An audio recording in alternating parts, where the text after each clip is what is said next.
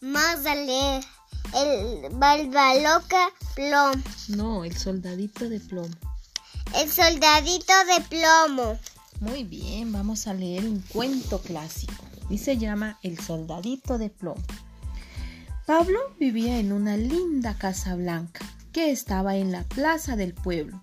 Pablo tenía muchos juguetes, unos globos, un payaso en bicicleta, un flamenco de peluche, un clarinete de plástico, pero su favorito era un soldadito de plomo, que vestía uniforme plateado y llevaba un sable.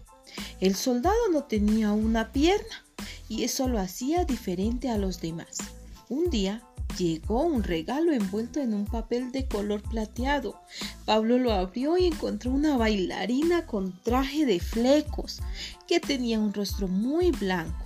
Por eso Pablo la llamó Clara. Al verla, el soldadito se enamoró perdidamente de ella. En casa de Pablo trabajaban la amable Gladys, quien limpiaba la habitación del pequeño. Un día, con su plumero, golpeó al soldadito. Este cayó por la ventana y fue a parar sobre los gladiolos y claveles que adornaban el jardín. Don Clemente, el jardinero, lo encontró, lo puso en un barco de papel y suavemente lo depositó en un riachuelo. El barquito flotó y flotó y fue a parar a un río, y el río lo llevó al mar. Pablo extrañaba a su soldadito de plomo y Clara estaba muy afligida.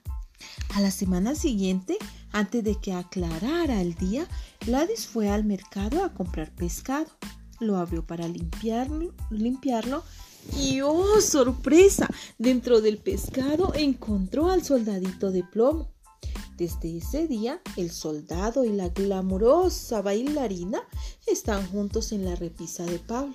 Los dos tienen una gran sonrisa y una dulce mirada. Es un placer verlos.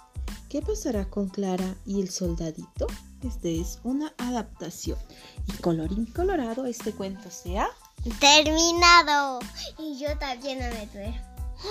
¿Y ahora? Es que estaba contando.